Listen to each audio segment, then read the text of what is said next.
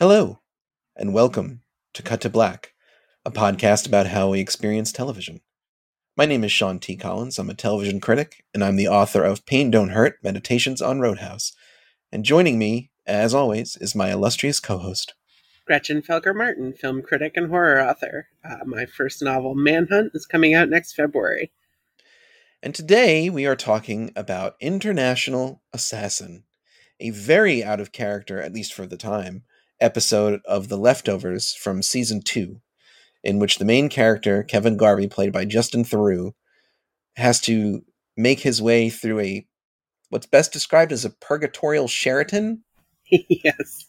in some kind of afterlife or hallucination or prolonged coma dream, a la the Kevin Finnerty stuff in The Sopranos.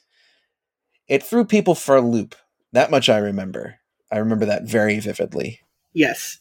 People were uh, put off. Yes, that was the thing about it. In revisiting my review, because I was covering it for Decider that season, I noticed how much of my review was sort of positioned as pushback against the idea that this sort of detour from the main narrative was fruitless or distracted from the main themes of the show, you know, grief and loss and shame and guilt and all these kinds of things that these characters feel in the in the aftermath of the sudden departure when I always forget what percent it is. It's like one, two, three It's percent like two or two and a half percent. of the world's population just vanish without a trace with no explanation. And a lot of my review was like, you know, it doesn't just because this is some sort of weird exercise in slick surrealism doesn't mean that it's not still exploring those same themes. It's just doing so, I thought, fairly obviously with genre and metaphor and spectacle. All Yeah, the things I that I love the most. I think that all the central themes of the depart of uh, leftovers run very cleanly right through this episode. I mean, you have the plot with Patti and her husband that she's left, who's played by the same guy who plays uh, Herb on Mad Men, which he's a great character actor. Yeah, yeah. He's, he's a Um, dead ringer for my landlord, by the way. and then just the entire motif of the hotel, this liminal space full of trapped birds and sort of intentionally absurd blandness. hmm Sort of shot through with notes of ominousness from from time to time. Yeah. that, never really get explained. Like you'll see a nurse who's holding an organ donation, um, you know, one of those coolers that they put donated organs in to keep them preserved, and she's speaking excitedly in Spanish, like she needs to do something, and we never find out who- who she is or what she needs to do or what the organ is for. There's the bird that flies around and eventually gets killed with inside inside the hotel. There's a priest crying in an elevator for reasons unknown. A cop walks through a hallway with a bag over his head and someone sort of leading him cuffed someplace. There's a repeated motif. You know, at first you're not sure what's going on, but there's a little girl who falls into a pool and gets revived. And the whole time all these things are happening, it's it's creepy Like- it is. uh, in in revisiting the episode for this podcast, it was it was unnerving even though I already knew basically what obviously I knew how things were going to resolve and even the entire shape of the rest of the series. I think it's still very very effective. I mean, everything about it is purpose built to sort of take you out of the show's norm and thrust you into a new one, which is is discomfiting by its very nature. the thing that I wanted to to note in terms of the, the sort of surreal imagery is that I think the reason it works so well here is because unlike the series co-creator Damon Lindelof's other series Lost and Watchmen, there's no promise of resolution or answers. Like in fact, it almost the leftovers almost was a reaction against Lost insofar as from the get-go he was very clear that there it will never be explained what happened never Yeah.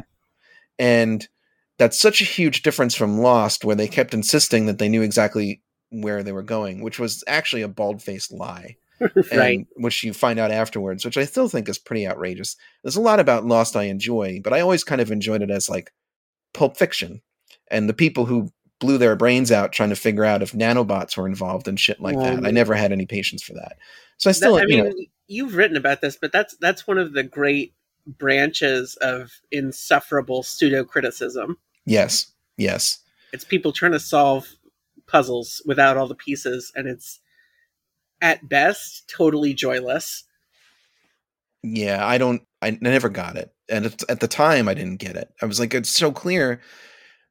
You get so much new information every week as the as the narrative twists and turns, and the and and they bring out more surprises and add more elements to the overall mystery. Everything you know changes from week to week. So how can you possibly figure out the end game? And why would you try? I don't get it.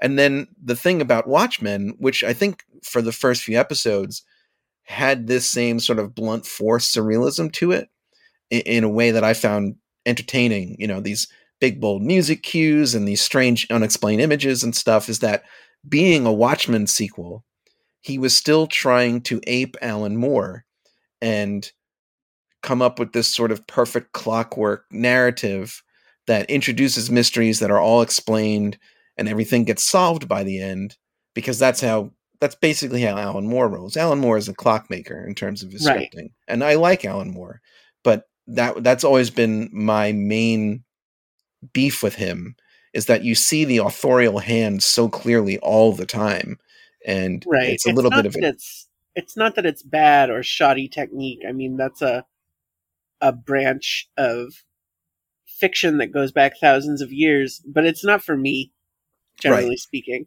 right. The Book of Alan Moore's that I love best from Hell is probably his most like discursive and non-obvious. Yeah, and even there, you have a scene where you know he takes his driver on a, on a tour of London, and all of a sudden the map is like a, pent, a pentagram or whatever Yes. it is, you know, and, and yeah, so it's still it's still is guilty of that to a certain extent. Sure. Uh, Not that I'm complaining, I'm really not. I'm complaining about Lost, I guess, and Watchmen certainly, and just trying to say that in picking the leftovers as a project and insisting that there would never be an answer to why everybody disappeared, Lindelof freed himself from his worst instincts as a writer and as a showrunner. Absolutely. This was an episode where that really pays off in a big way. There's so many parts in this show where he throws something at the wall just to see if it sticks. And Mhm. it works out really well. I mean, by the end, The Leftovers was easily one of the best things ever put on television. Really, by season two, where it, it just instantly firmed up Yeah. into this this gorgeous show. It's for sure one of those shows that, you know, like a Billions or a Halt and Catch Fire, where by the end of the first season, there were glimmers of what it could become. Billions had that moment around the funeral arc in the first season, and Halt and Catch Fire, I've often talked about when they're trying to decide whether to whether or not to abandon the sort of user-friendly interface that makes the computer special but also more expensive and heavier and more difficult to sell.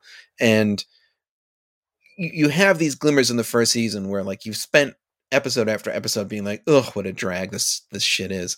And then there's something like, oh, okay. All right. And then somehow, with the start of season two, they're off to the fucking races. Yep. It's an amazing trajectory. I don't know how they do it. And I wouldn't I it's not a trajectory that I would if you asked me before I saw any of these shows, I wouldn't have thought that possible.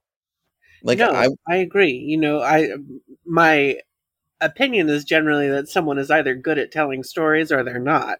right. But sometimes, I suppose, you need a moment to get your legs under you. Yeah, and I uh, I think that the reason International Assassin works as well as it does is the same reason that it did bother some people, which is that by this point in season 2, The Leftovers was extremely effective and skillful character study. And people felt that by removing this character from the the everyday world, everyday you know, with qualifications in, insofar as 2% of the world's population disappeared without a trace. But other than that, it's a fairly realistic show. And by removing the Kevin Garvey character from that context and plopping him into this netherworld that you lose the exploration of him as a character. But I, I just don't think. I think nothing could be further from the That's truth. That's so interesting because almost the p- whole point of Kevin is that he's opaque to himself. Yes. Yes. And this is the episode where he has little miniature breakthroughs that are not portrayed as such. Like there's a scene where he's being interrogated by the minions of Senator Patti Levin. In, in the real world, Patti Levin was a local leader of the sort of post apocalyptic death cult, the Guilty Remnant, who, after she kills herself, haunts Kevin, whether as a ghost or whether as hallucinations, it's not clear. And in this alternate reality, she's a senator and she's running for president, and it's Kevin's job to assassinate her. And while he's being interrogated, they ask him his name, and he says it's Kevin Harvey, which is his pseudonym. And they squirt Windex into his eyes, and then he admits his name is Kevin Garvey. And they say, Why did you register under a false name? And he says, I don't want anyone to know who I really am. Yeah. And then they ask him why he smokes, and he says he's addicted to nicotine, and they spray the Windex in his eyes again. And he says, to remind myself that the world ended. And these are things that he cannot articulate in the real world. Like back in Jarden, Texas, where he now lives, these things aren't going to come out of his mouth. It's it's here in this weird liminal space that he's able to say these things. Right. In the same way that in a dream you say things that would shatter your real life. right, right, exactly. and in the same way that these these enigmatic images of distress and suffering and need and excitement in the in the background of this whole hotel sequence mirror the feelings we carry around with us every day that we can't express or that we can't seem to get our arms around that are Mhm. incompatible with the self we've built. And even within the context of the this afterlife or whatever we want to call it like i mentioned the crying priest. Well in the closet in the hotel room where kevin wakes up nude in the bathtub and finds himself with no explanation one of the outfits is the vestments of a priest. And another of the outfits is a police uniform. And there's that cop with the bag over his head being walked through the hallway underneath the hotel. So even in a level that's never articulated within the afterworld itself he's still trying like his mind is still trying to figure out things about itself and about his self-conception. Is he a holy man? Is he a lawman what is he? He doesn't know. So No. there's that's i think why you see these strange as you said images of distress that are in the background because he's distressed it, it's it's eloquent but very simple you know Mhm, there's mhm. there's no code to crack here that's very important and that's very important there's no code to crack there Yeah. are illusions and there are metaphors and allegory uh, but that's very different than like trying to put piece together the clue the clues to find out like you know who's been doing this to the scarlet witch all season or whatever the fuck it is you know like it's a different it's a it's an entirely different kettle of fish you God, you- mentioned uh the bathtub a minute Yes. ago which i thought was would be a fertile symbol for deconstruction because water and dying and coming out of water are so important in this episode mm-hmm, mm-hmm.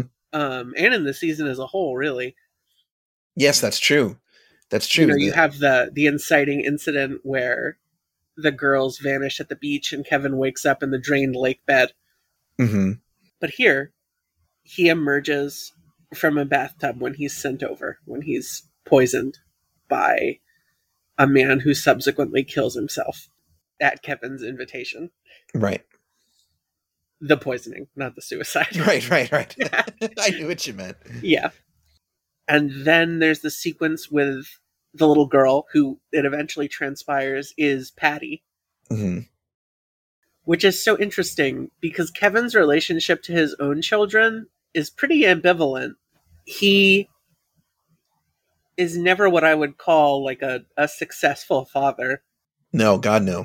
He's absent a lot, certainly emotionally unavailable, even to himself. hmm And yet, when he thinks of this woman who is in a lot of ways sort of his nemesis and the albatross around his neck, the way that the world shows her to him is as a child who is defenseless. Which I think says a lot about how he conceives of the cult that took his wife from him and almost killed his daughter. How so? I think that on some level he understands that they do that because they have no power in the world. Mm. Because they are totally at the mercy of this awful Titanic thing that happened. Right. They have no defense against it.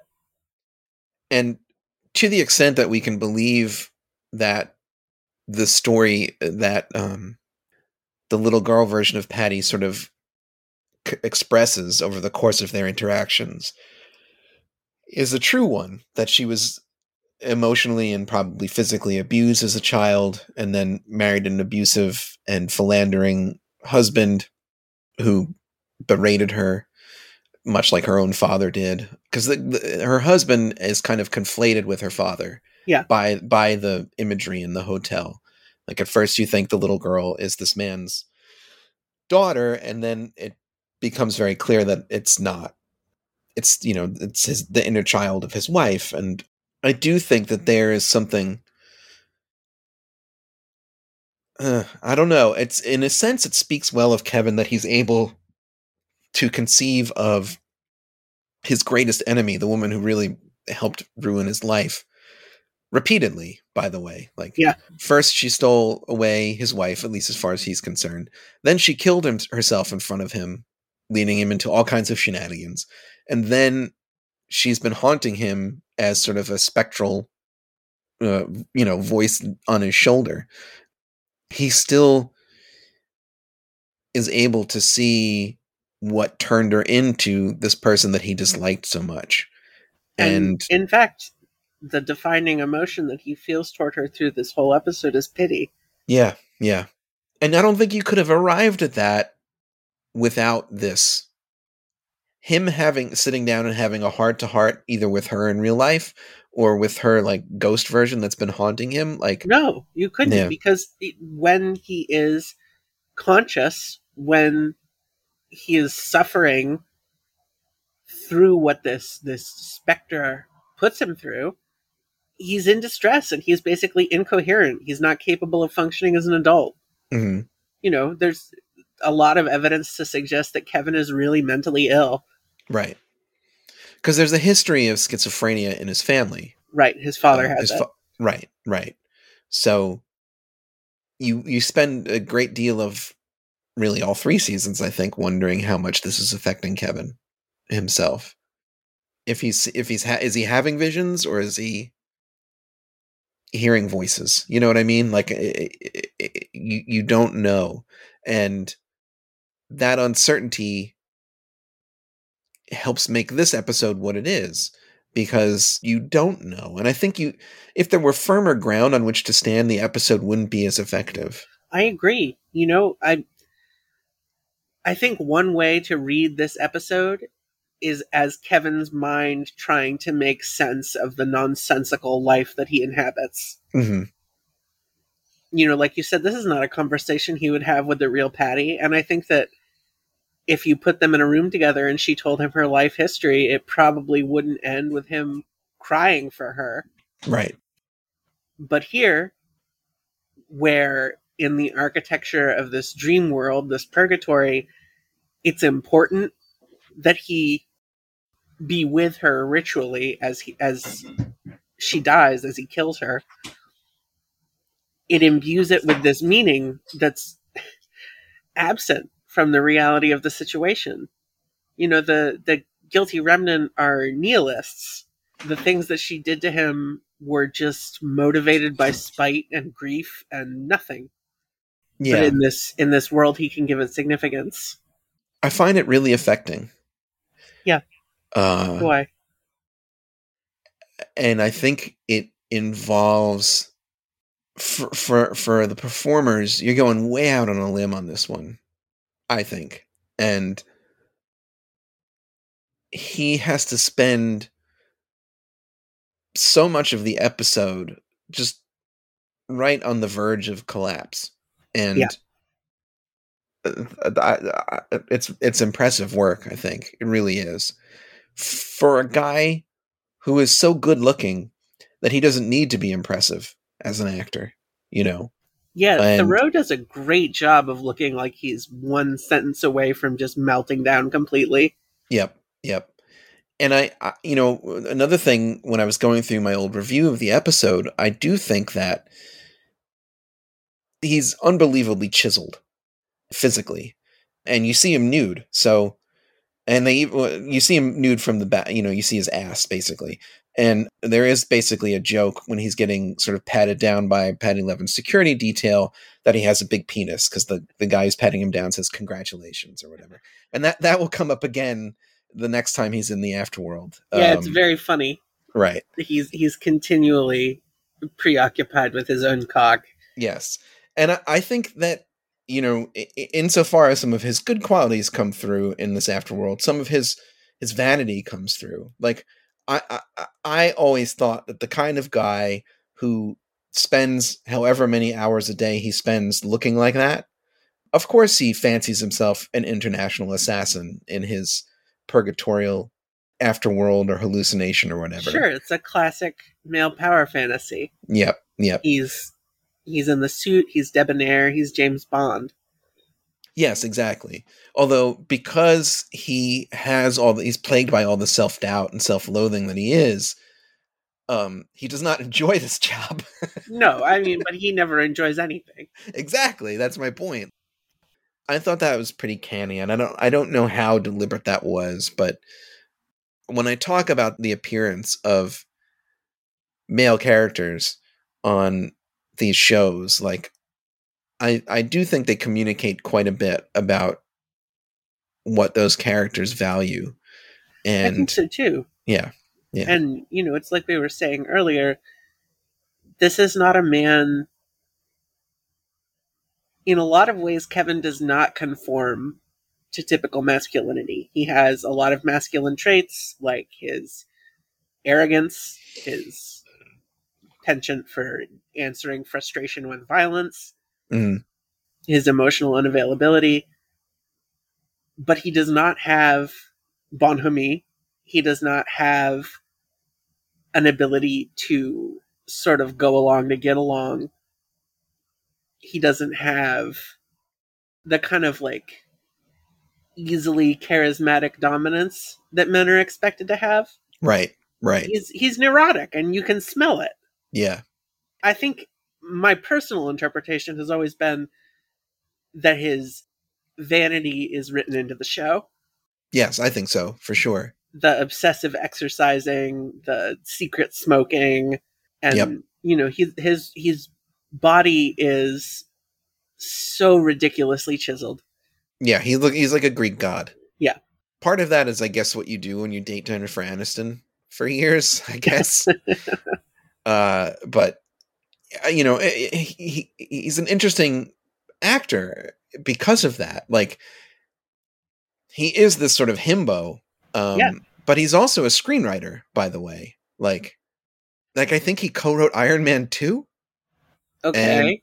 and um you know like he does all these things to sort of play against type like in zoolander he's under sort of like heavy makeup and like a, a white dreadlock wig as a dj i don't know why just like one of those a lot of zoolander's cameos are extremely obvious like the david bowie one you know Right. it's like oh it's david bowie and they actually have a title card for david bowie when david bowie shows up but he's just sort of hidden in the background and i i, I feel like there's a tension with him as a performer and as an artist where there's aspects of his life that are so Hollywood, and there's aspects of his life that are like, oh, I wouldn't have thought of that. Like, oh, he's a he's a he's a screenwriter. Huh. Okay, all right. Oh, he's on this incredibly difficult and at, at first like almost painfully dour or dour, however you want to pronounce it, um, Who show about doer? audiobook readers say doer. That's that's just insane to me. I refuse to even countenance it. It was unbelievably upsetting to me the first time I heard it on an audiobook. I was like, Just- no, No, no way. I refuse. We're gonna say uh, in this house we say dower. This is a pro dower podcast. We're gonna start spelling it D O W E R. White dower is basically what all these shows are about.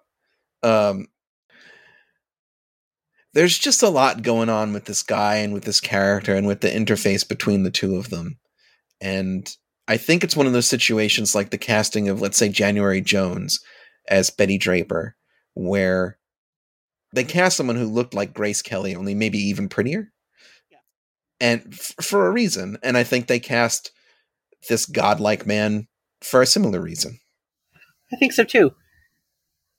It, I mean, it shapes practically every scene he's in, hmm and I think it says it. His personality is pretty clearly informed by it. I mean, he, in a lot of ways, he's very passive. Yeah. He's he's used to the world sort of coming to him. Right, which is the source of so much of the conflict in this episode, insofar as he has to be unbelievably active. He's an Right. assassin with a target. And he's constantly doing things like he's he jumps into a pool to save the little girl, and he's he has to go through this whole rigmarole to kill his target, and then he has to go through another whole rigmarole to kill her actual self, who's a little child now, and he has to find this well outside the town, and it's a whole big thing. He encounters God in the form Yes, of a does. weird Australian man. That's how he introduces himself on the boat in the Frasier episode in season three. That's the guy I was telling you about. That's the one of the things I love so much about this episode is that there's this payoff a season later. You know, you have Yeah. no idea like who is this strange Australian man that he encounters on a bridge. Right? offers Why him is the he choice. monologuing about fate and reality and Right. Because he's not like in a lot of the case in a lot of this episode, it's a Wizard of Oz situation where, you know, the Tin Man and the Scarecrow and the Cowardly Lion are the farmhands. You know what I mean? Like the guy who poisons him shows up as the concierge who warns him not to drink the water, with the water being clearly the River Lethe or whatever, uh, which will make you forget why you're there, which he which the man eventually does. You know, his psychopomp forgets that he's a psychopomp. And Patti and various members of the guilty remnant her security detail is headed by the alternate reality version of Holy Wayne, who's the cult leader that Kevin's stepson fell in with in the first season, and who's who's I believe whose death Kevin witnessed in a men's room. Yep. And you're kind of reaching around to find out who this mysterious man is on the bridge, who offers him a choice of continuing on his journey to kill this little kid or hanging himself from the bridge. But there is no you were there and you were there and you were there for this guy until a season later when an entirely different set of characters led by a different leading man encounters him on a orgy boat where he claims to be god and then sees him get mauled to death by a, fucking by a lion. lion.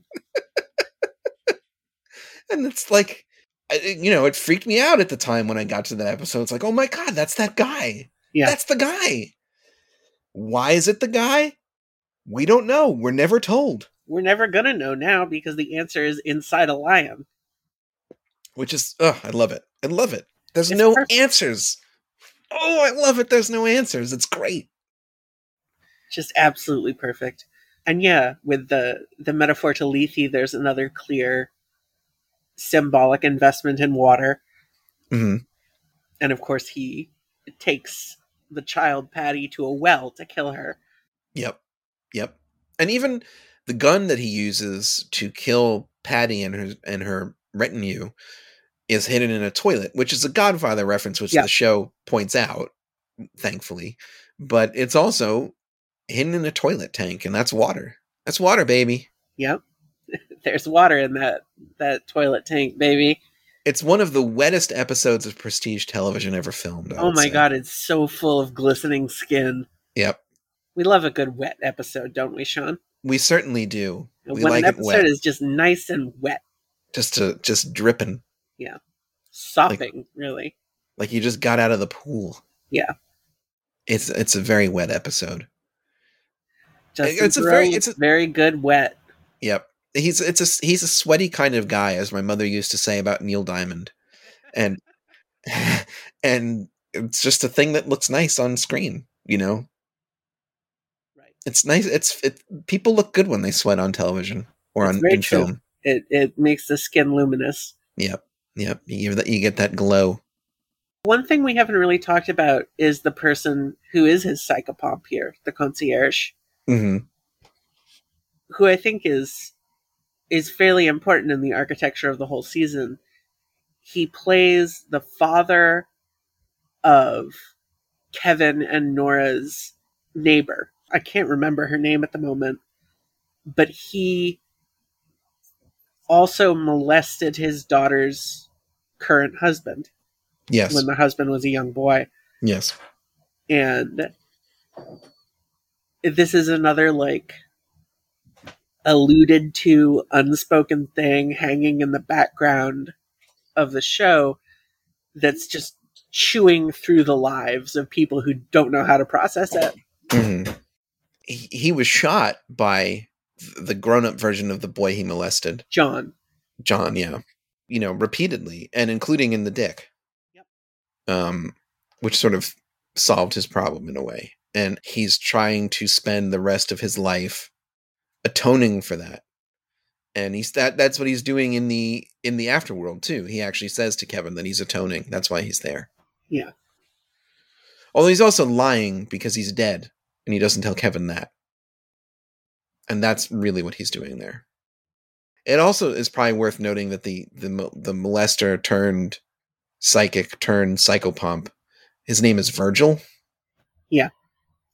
Dante's Which- Guide to the Underworld. Yeah, yeah. I mean, they're not hiding this shit. No. Nor should they, I think. No, why would you? I mean, it's if the pieces are what they are, why would you pretend otherwise? What you want is to take us on a journey that we recognize just enough of to place its unique elements in context. Yeah. You know, it's like this is another connection to Mad Men.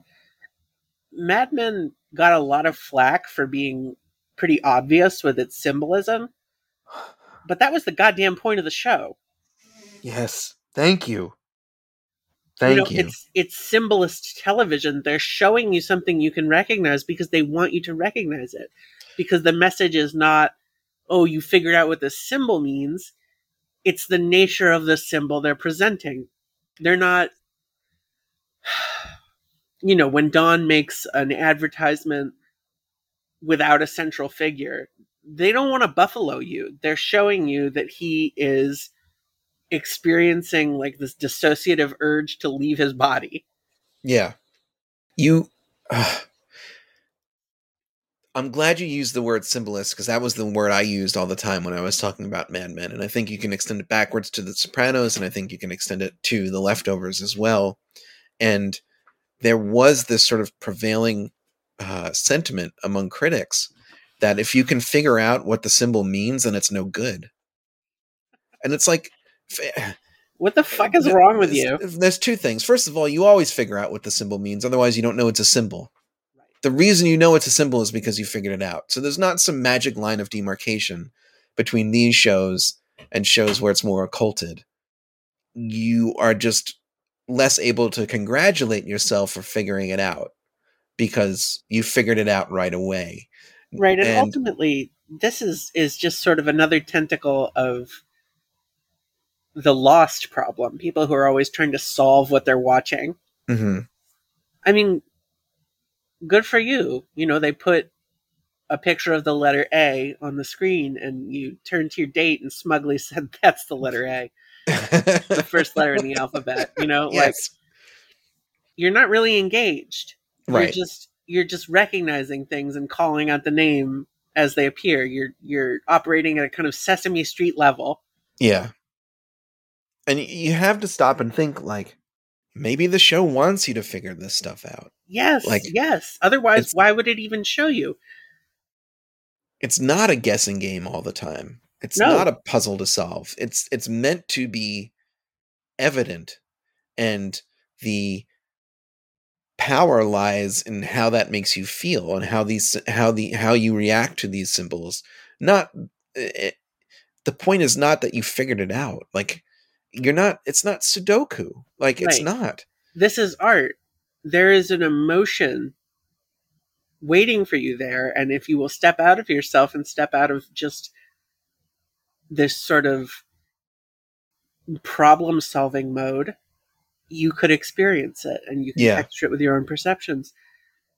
What I thought of when you said that just now is the moment in the subsequent episode, which takes place in the same underworld, hmm where Kevin attends karaoke after Oh, after he's shot by John in a really a case of mistaken identity, more or less. And he sings Homeward Bound. And the emotional connection of it is so obvious. You know, Kevin is, is finally deciding that where he wants to be is home. hmm And there's no effort made to complicate that or to dress it up. But what there is is an incredibly emotionally rich performance to watch. yeah.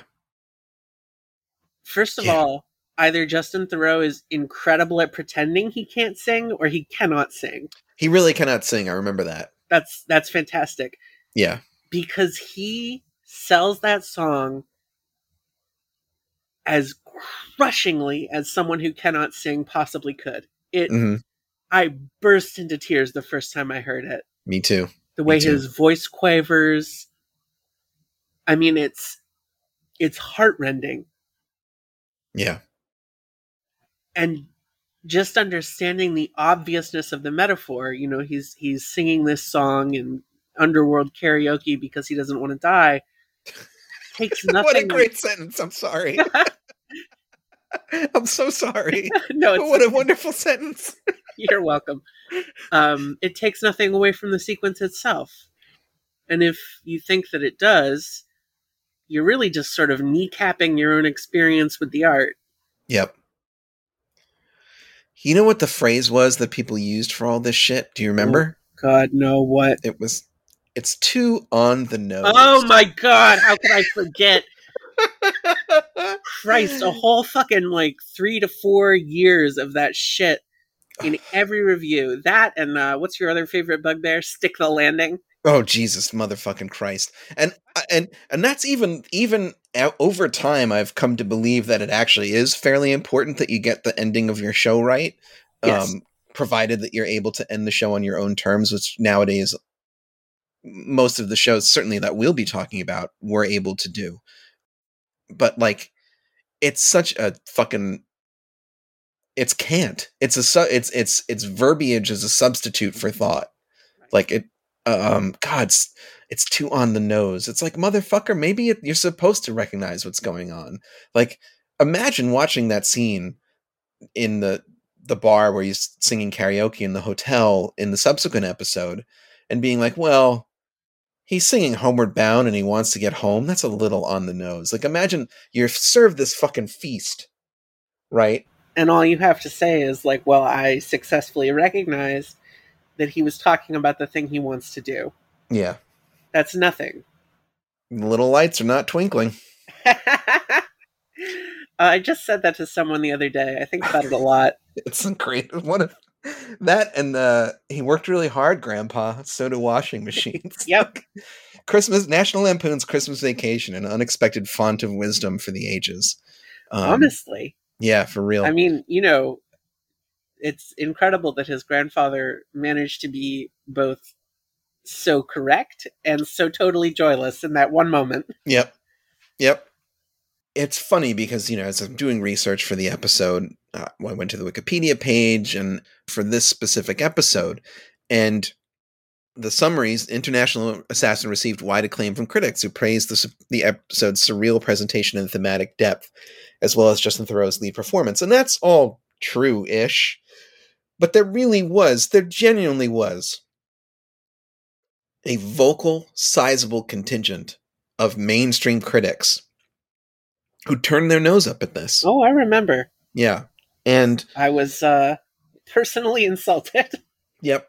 And the the too on the nose thing, you know, this this sort of um duck speak in in to take a phrase from 1984 like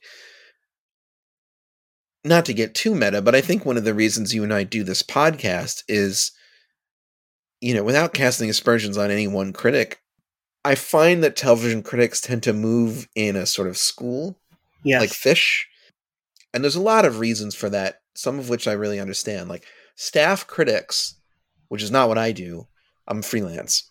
Um, people who are on staff have to watch so much fucking television and react to it in the moment that I think instinctively they're always looking for the next thing to coronate and the next thing to dethrone.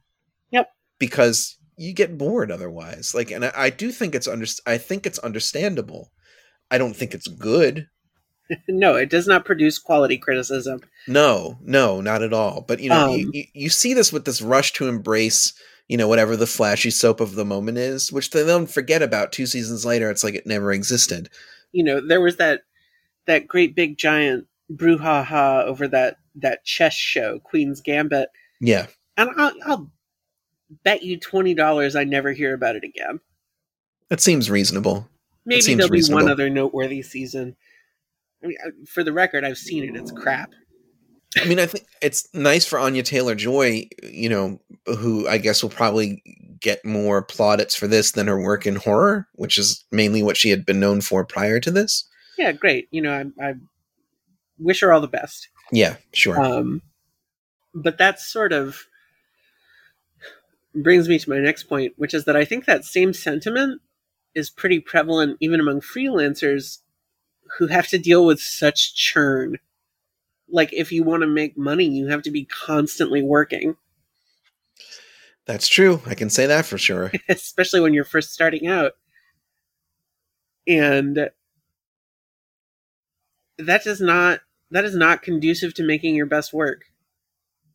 I have, you know, I've, I've put out a few articles over the years that I think were kind of shabby, and I I would venture to say that that's the case for almost all my colleagues. Yeah, there's things that it's I nice to live inside and eat food. Yep, Mm, it is.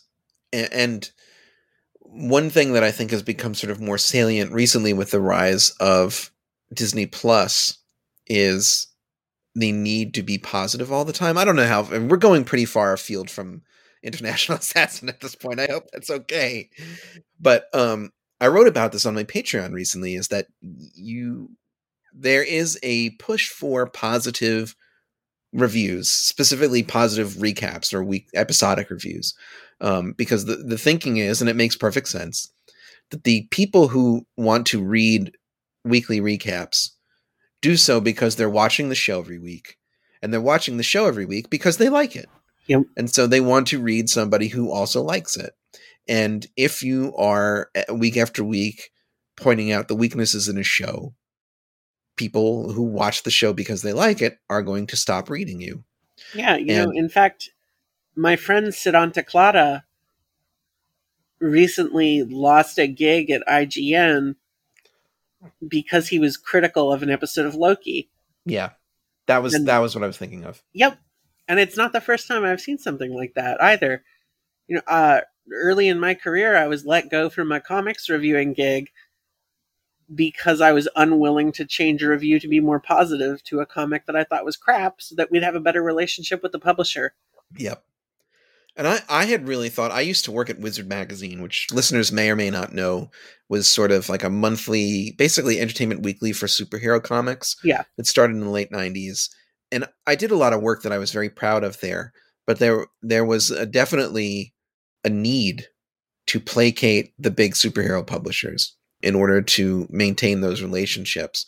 And I remember a very, very high profile book, a Spider-Man story arc or something that one of my close friends we all hated it. We all fucking hated it because it was dog shit. And he wrote a review and it was a very strong review that was negative and pointing out everything that was wrong with this. And we want it just wound up getting shit canned which i think is better than than deleting it for a positive review. We just didn't review it at all. Um but Yeah. now it like in a way i can't believe that a lot of outlets today are actually less uh scrupulous than fucking wizard magazine because Yeah. they'll push you to be positive and if you're not positive they'll push you out the fucking door Yes, they will. This is something. Well, I I think we really truly are pretty far afield at this point.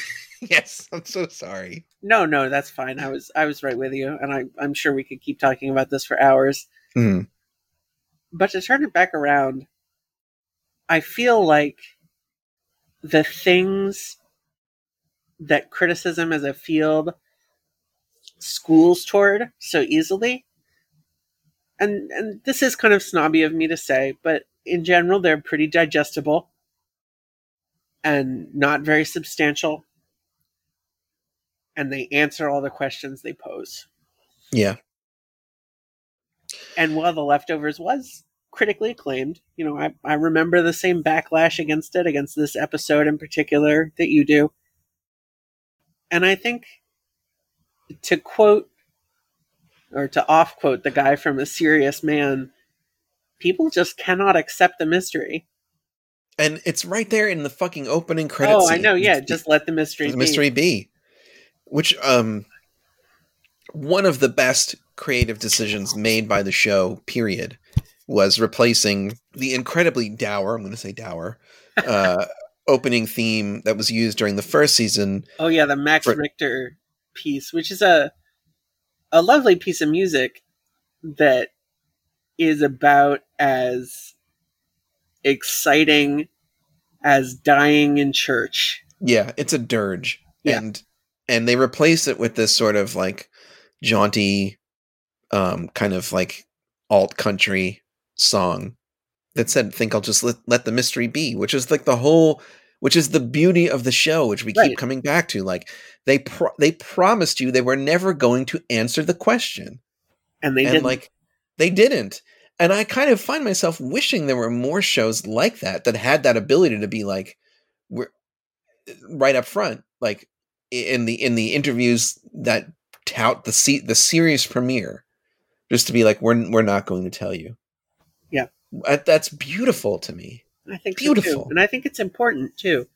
yeah Because ambiguity is one of the most powerful tools that an artist has. hmm and a lot of that is due to the nature of art. It's a thing that occurs between an artist's finished work and the people who read it or view it. yeah And when ambiguity is present, that's a richer interaction right because the the viewer has to do more work to contextualize it, to to find a version of it that they can fit into their understanding of the world in some way, even if it's just by acknowledging that they don't know what the fuck is happening. hmm That's one of my favorite things about the leftovers. And another thing that the show did constantly and in many different ways is to show the absurdity of trying to find meaning in it. And what I'm thinking of specifically here is the actor Mark Linn-Baker, yeah who, when talking to Nora, says with just the most like fixated, obsessive gravitas three series regulars disappeared in the same moment. How can that not mean something? Yeah, it's great. That whole Perfect Strangers angle was like I couldn't believe like it was very funny when they first did it and they showed him in hiding because he had pretended to disappear because Right. everybody else in Perfect Strangers disappeared. And and then to bring him back in a dead serious role where he promises Nora, Kevin's love interest for the bulk of the series, that the somebody has built a device that can send her to where everybody else went. It's fucking brilliant. It's It's incredible. the- you take a fucking guy who played a guy on Perfect Strangers, you cast him as himself, and you have him again sort of be like a psychopomp who's going to lead her from this world to the next. And I'm I'm glad you brought that up also because one of the things, uh, sort of the the concluding beat of the entire series, if it's okay if we can go into this, yeah, yeah, yeah. um, is a reunion between Kevin and Nora, where Nora tells him what happened to her after they split up under very acrimonious and dramatic circumstances. And she claims to have been sent by this device to an alternate Earth where, you know, let's say there's 2% of the people on our Earth disappeared. Well, 98 on this other Earth, 98%. Yeah. right, i- uh, is gone, and it's only the remaining 2% live there. Right, like the timeline diverged and 2% Yeah. went into one and 98 into the other. Yeah. And she had to find a way to travel back from Australia where she lived to suburban New York, I think, to find her family. And, you know, she found them, but they were happy without her and she didn't want to screw that up. So she left them and came back. And you know, I, I took that fully at face value, I'll admit, when I reviewed the finale because I thought it was such a beautiful story. And also because I thought there was some evidence that they were, in fact, sending people someplace. Because when she goes to this device, they lead out like a, a spent canister, so to speak, Yeah. where somebody had already done it. And you can see the outline of a person, but there's no person. So I'm like, well, the people went someplace. Um, and if she's alive again, it's not that they're not just killing them and vaporizing them; they're doing something with them that enable that they can eventually come back from. So I believed it completely. And then there were other people who were like, "That's just a story she's telling," and that really uh, kind of knocked me flat on my ass, frankly, because I just hadn't considered it. Um, Yeah. I had And- fall, I had bought it hook, line, and sinker. and I think that I think that either interpretation for whatever value of, of true there can be in, in parsing art could easily be true. Yeah, yeah. I think that's very beautiful. I, I think you're absolutely right to say that ambiguity is really where art lives because art lives in the space between the artist and the audience. That's where art takes place. And, And- whether she went to another world or this is the only way that she's been able to make sense of the enormity of her grief to imagine this dream where her family doesn't need her as a way to allow herself to finally let go. It, it doesn't matter which is true. They're both true Yeah. because even if she did go to the other world, that's still what she did. She didn't go talk to them. She didn't see what would what would have happened or how they were really doing. She saw them for a moment. They looked away that gave her permission to move on, and then she made her choice. And in a lot of ways, Nora is sort of the show's other protagonist hmm and goes through something that's very similar to what Kevin does. Right. You could even say that all of Kevin's experiences in this other world are set up for that final monologue by Nora, Yeah. where she talks about going to this other world. Absolutely. And it's beautiful. It is. It's And I don't need to know what happened. I don't No. need it. no one does. It's what happened is that the the fist that is existing as Nora Durst finally opened. That's all. What do you think? Should we call it there? I think we should call it there. Well done. Well done, us. Well done, us. You've been listening to Cut to Black, a podcast about how we experience television. Can follow us on Anchor listen to us on Spotify and wherever fine podcasts are hosted. I've been your host, Gretchen Felker Martin. And I've been your other host, Sean T. Collins. Good night, everyone.